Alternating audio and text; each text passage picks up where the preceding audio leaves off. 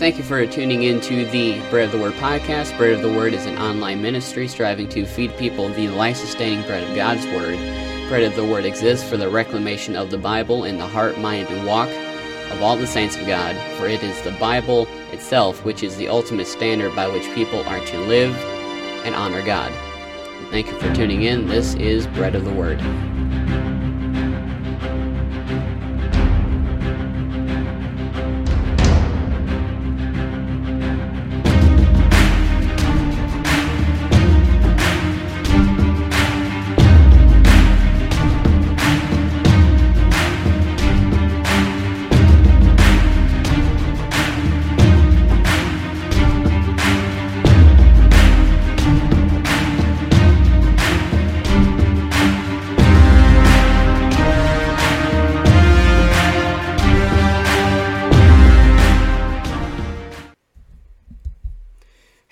We are back with another episode of the Bread of the Word podcast, reclaiming the Bible and exalting Christ, one verse at a time. We are continuing our trek in the book of Ecclesiastes. We've been going verse by verse through the whole book of Ecclesiastes for a couple months now. And so here we're getting to chapter 5. We're about halfway through the book now. And uh, I'm not going to lie, this passage is rough. This is a topic that we don't necessarily hear a lot about in a lot of churches today. This isn't a topic that's brought up at weddings. Uh, we're going to talk about the fear of God. And so we're going to dive right in to the first seven verses of Ecclesiastes chapter 5. And it says, Guard your steps when you go to the house of God. Better to approach in obedience than to offer the sacrifice as fools do, for they ignorantly do wrong. Do not be hasty to speak, and do not be impulsive to make a speech before God. God is in heaven, and you are on earth. So let your words be few. Just as dreams accompany much labor, so also a fool's voice comes with many words. When you make a vow to God, don't delay fulfilling it, because he does not delight in fools. Fulfill what you vow. Better that you do not vow than that you vow and not fulfill it. Do not let your mouth bring guilt on you, and do not say in the presence of the messenger that it was a mistake. Why should God be angry with your words and destroy the work of your hands? For many dreams bring futility, so do many words. Therefore, fear God. So the question that is presented in these seven verses is, how ought we to approach God? How ought we to direct our hearts and our minds as we draw near the Almighty, the Creator and Lord of all? This is the question that takes the forefront of these lines from Solomon.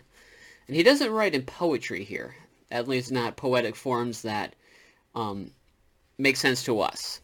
It's not written in what we would consider poetic verse. It's prose. It's, it seems like straight text, as if it were instruction. So what is the way of the wise, and what is the way of the fool? And he starts off in this in the first verse with guard your steps when you go to the house of God. Right off the bat, we have an exhortation to guard our steps as we go to the house of God. Contextually, Solomon means the temple, not the synagogue, the temple. The synagogue hadn't been built yet. We're talking about the temple. We're talking about a unified Israel that goes to the temple to offer sacrifices, to worship, to draw near to God. That we have that one assembly area. It's the temple. That, and this is before um, Israel's civil war. This is before the Roman conquest, and you had synagogues in all these different towns. You had one meeting place. So when it says house of God, we're talking about the temple in terms of context we're talking about Beth Ha Elohim, the house of God. And the word El is pluralized as an intensifier. Elohim is plural of El. And it's uh, we, that's in plural, not because there are many gods. That's not the house of the gods, but it's a singular, it's a plural noun that is being used in a singular sense. It is intensifying the weight of this noun. We see, we see this in Genesis as well. In the beginning, Elohim created the heavens and the earth. And the use of Elohim is not an indication of polytheism, but a common Hebrew use of intensification. It further speaks to God's beingness. So back to Ecclesiastes. Why must we guard our steps? Solomon continues, Better to approach in obedience than to offer the sacrifice as fools do, for they ignorantly do wrong. Do not be hasty to speak. Do not be impulsive to make a speech before God. God is in heaven, and you are on earth. So let your words be few. That is a little blunt, isn't it? There's not really a a softening to these words. That is that's pretty straightforward. God gave the Israelites specific instructions for how to worship him. I've been working through the Torah the last couple of weeks and you see a lot of these these rhythms, the way they did things. That there's a specific way that we offer these sacrifices, that there's a natural rhythm to the way they sought God. And that part of what that rhythm did is it grounded them in who God is. In the fact that he's not like the gods of Egypt or Canaan. That he is God. Um, Leviticus 10 um, talks about um, some interesting stuff. And so verses 1 through 3, it says, Aaron's sons Nadab and Abihu each took his own fire pan, put fire in it, and placed incense on it, and presented unauthorized fire, other translations say strange fire, before the Lord, which he had not commanded them to do. Then fire came from the Lord, and consumed them, and they died before the Lord. Moses said to Aaron, This is what the Lord has spoken. I will demonstrate my holiness to those who are near me, and I will reveal my glory before all people. When they appropriated other things to the worship of Yahweh, of the God of covenant, it didn't go well. Uh, one thing that God makes abundantly clear throughout the Torah is you are not to do as the Canaanites do to worship as the Egyptians do. And so one thing we have to remain cognizant of is that God didn't need the temple. He's not bound to a building, but he saw fit to commune with Israel through the temple. And yet, in this story, they thought they could do better. But the temple was not put there for God's benefit, but for theirs. That he was inviting them into something bigger. Um, Acts 17 says, The God who made the world and everything in it, he is Lord of heaven and earth, and does not live in shrines made by hands. Neither is he served by human hands as though he needed anything, since he himself gives everyone life and breath and all things.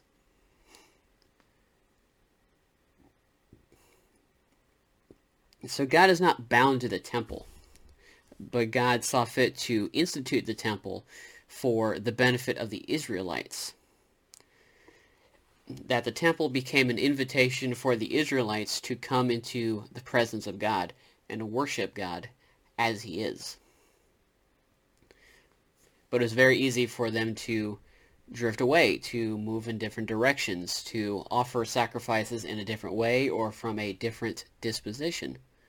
And there are many um, quotations from the prophets about dishonorable sacrifices, about times when their sacrifices to God are um, displeasing to him. Now, Leviticus tells us that uh, pleasing sacrifices are a pleasant aroma to God. But then there are other times where a half-hearted sacrifice or a tainted sacrifice is a displeasing aroma to God. Isaiah 1 says, When you spread out your hands in prayer, I will refuse to look at you. Even if you offer countless prayers, I will not listen, for your hands are covered with blood. Amos chapter 5 says, um, says similarly, Even if you offer me your burnt offerings and grain offerings, I will not accept them.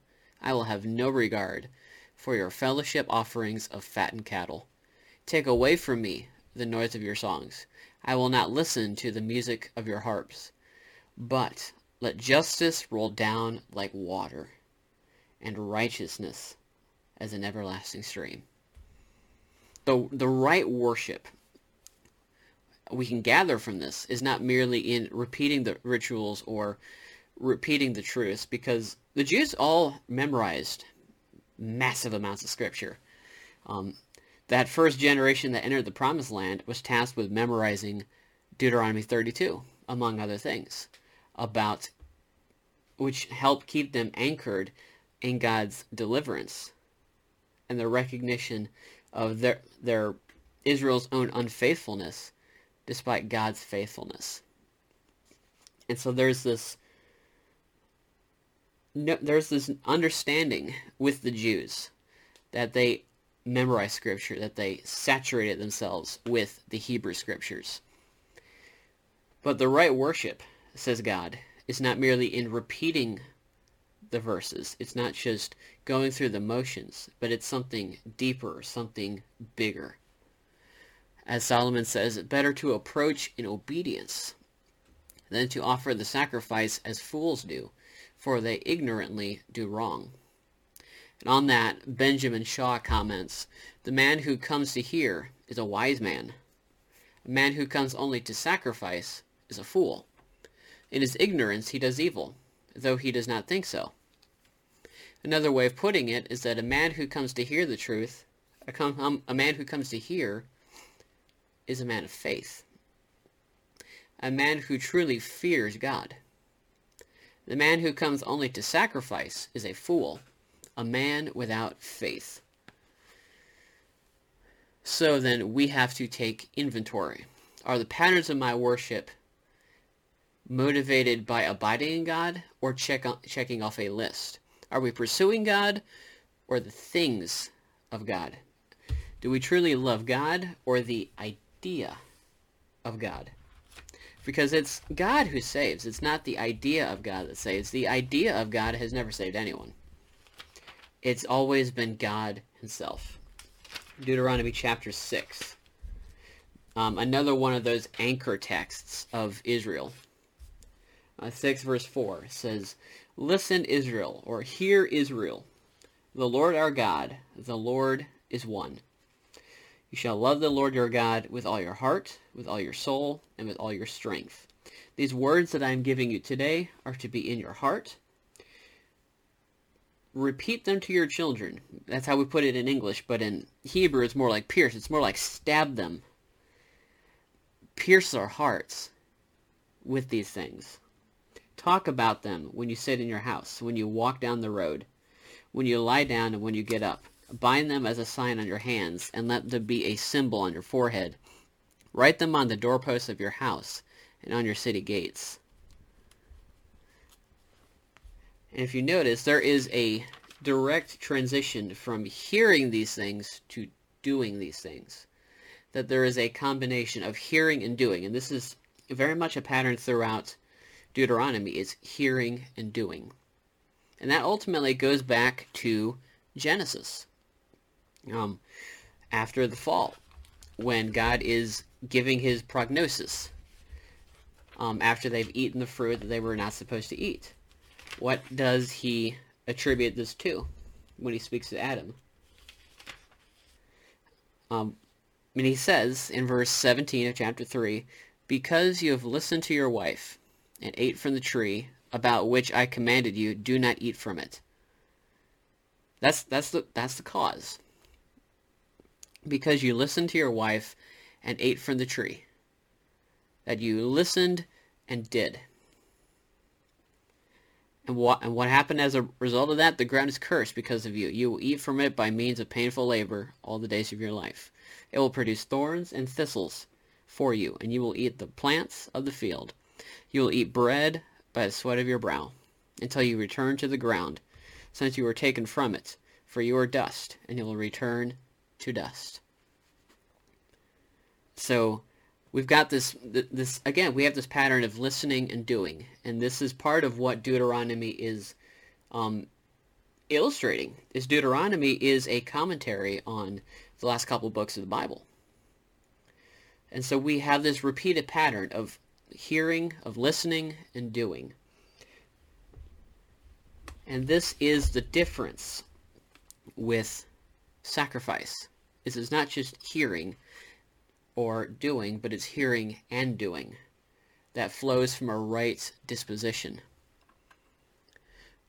Which begs the question, do we love God or do we love the things of God? Is is my doing a product of hearing, a product of abiding in God, of dependence on God?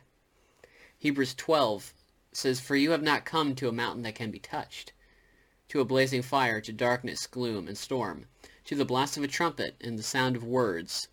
Those who heard it begged that another that not another word be spoken to them, for they could not bear what was commanded.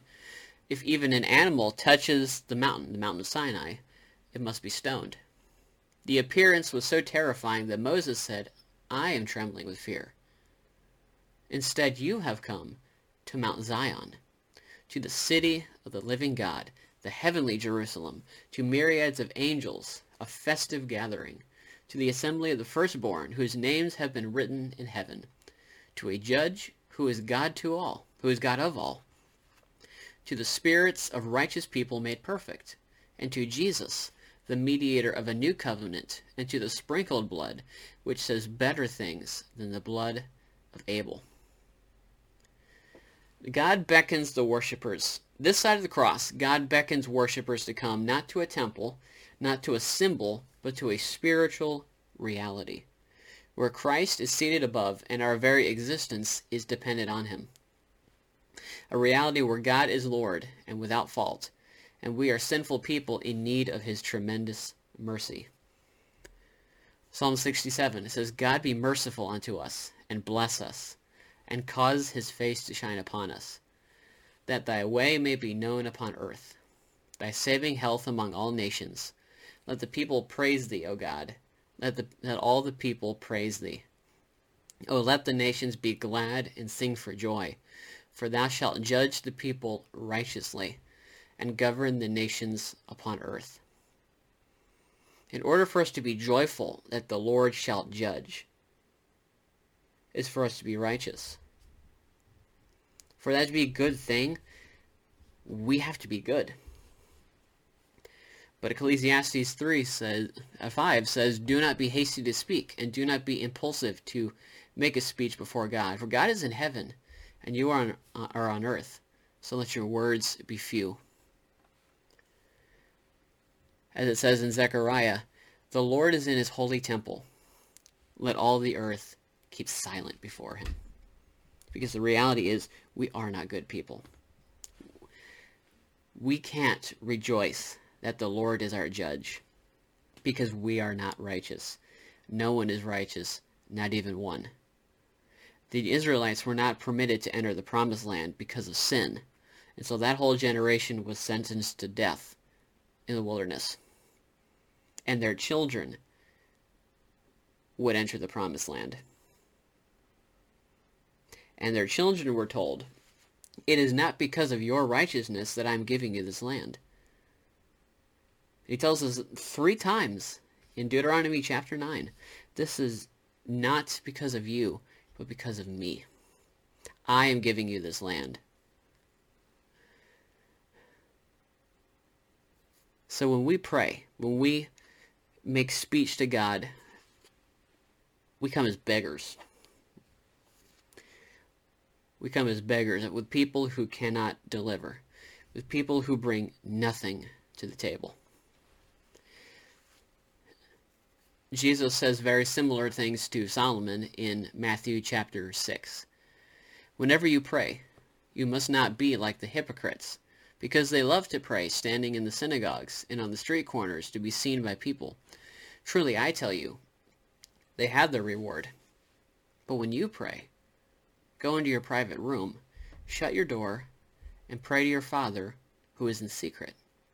And your Father who sees in secret will reward you. When you pray, don't babble like the Gentiles, since they imagine they'll be heard for their many words. Don't be like them, because your Father knows the thing you need before you ask him. Charles Bridges comments on this idea, a protracted exercise may only be empty formalism. Prayerless prayer, the sacrifice of fools, routine, not vitality. The heart is far from God, loose and incoherent impulses also contrast with the few sober, recollected words. We do not pray to a flippant God, but the God who is. The God we are told by Scripture to fear, to take seriously for all that he is.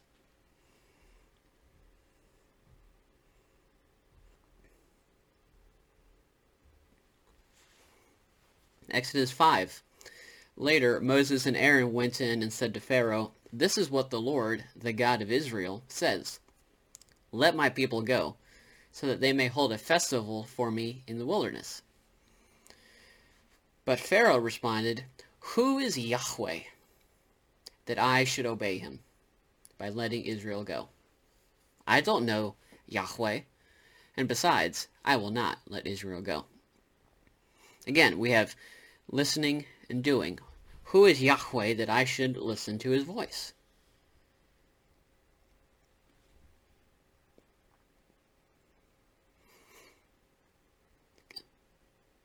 God is in heaven, and you are on earth, so let your words be few.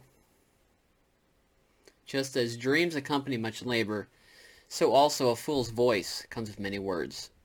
When you make a vow to God, don't delay fulfilling it, because he does not delight in fools. Fulfill what you vow. Better that you do not vow than that you vow and not fulfill it. In other words, say what you mean and mean what you say. When we pray to God, that is not a half-hearted endeavor. We don't read a script. We're not. We don't tell God that we're going to do things and then it doesn't mean anything. We're talking to the God who is. We're talking about the God of the universe, who spoke and all things were made, who spoke and hung planets in orbit. Jesus said to let your yes be yes, to say what we mean and mean what we say. When we commit something to God, we are making a commitment to a thrice holy being who made all the world with sheer words. This has weight. Weight's not even a strong enough word for this. This has gravity. This is gravitas. This is the weightiest of weights. And so then we come to the general application. And that is fear God. And the, the idea of fearing God is not a concept that we as modern Americans are particularly fond of we don't we don't like the idea of being afraid of God. But this is not lip service or modified behavior. When we talk about fearing God, this goes down to our very core. Isaiah 8 says, Sanctify the Lord of hosts himself. Let him be your fear, and let him be your dread. We're, we are told to fear God, to let him be our fear and our dread, to fear God. How does that happen? How does that work? Because God is love. But when we read the New Testament, we still have this idea. Mark chapter 4 says, On that day, when evening had come, he told them, Let's cross over to the other side of the sea. So they left the crowd and took him along since he was in the boat, and other boats were with him. A great windstorm arose, and the waves were breaking over the boat, so that the boat was already being swamped. He was in the stern, in Christ, sleeping on a cushion. So they woke him and said to him, Teacher, don't you care that we're going to die? And he got up, rebuked the wind, and said to the sea, Silence, be still. The wind ceased, and there was a great calm. Then he said to them, Why are you afraid? Do you still have no faith? And notice this next verse. And they were terrified and asked one another, Who then is this? Even the wind and the sea obey him. They were fearful.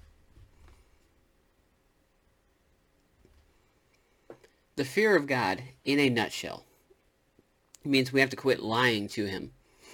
If he knows our thoughts, even the ones we wish he didn't, then let us come to the one who knows all and still offered himself as a ransom to reconcile us to himself. Let us come to the God who is to be feared and to be praised. The God who we are told to fear is also the adopting God. Is also the God who lavished his love upon us in that he gave us Christ for our redemption.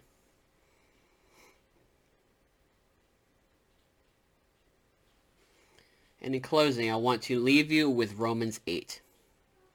Because at the end of the day, we have to hold the fear of God on one hand, and then hold the adoption of God through Christ in the other hand. And they both point us to the gospel. Romans 8 1. Therefore, there is now no condemnation for those in Christ Jesus, because the law of the Spirit of life in Christ has set you free from the law of sin and death. For what the law could not do, since it was weakened by the flesh, God did. He condemned sin in the flesh in order that the righteous requirement of the law might be fulfilled in us, who walk not according to the flesh, but according to The spirit. For those who live according to the flesh have their mind set on the things of the flesh, but those who live according to the Spirit have their minds set on the things of the Spirit. Now, the mindset of the flesh is death, but the mindset of the spirit is life and peace. The mindset of the flesh is hostile to God because it does not submit to God's law. Indeed, it cannot. Those who are in the flesh cannot please God. You, however, are not in the flesh, but in the Spirit, if indeed the Spirit of God lives in you. If anyone does not have the Spirit of Christ, he does not belong to him. Now, if Christ is in you, the body is dead because of sin, but the Spirit gives life because of righteousness. And if the Spirit of him who raised Jesus from the dead lives in you, then he who raised Christ from the dead will also bring your mortal bodies to life through his Spirit who lives in you.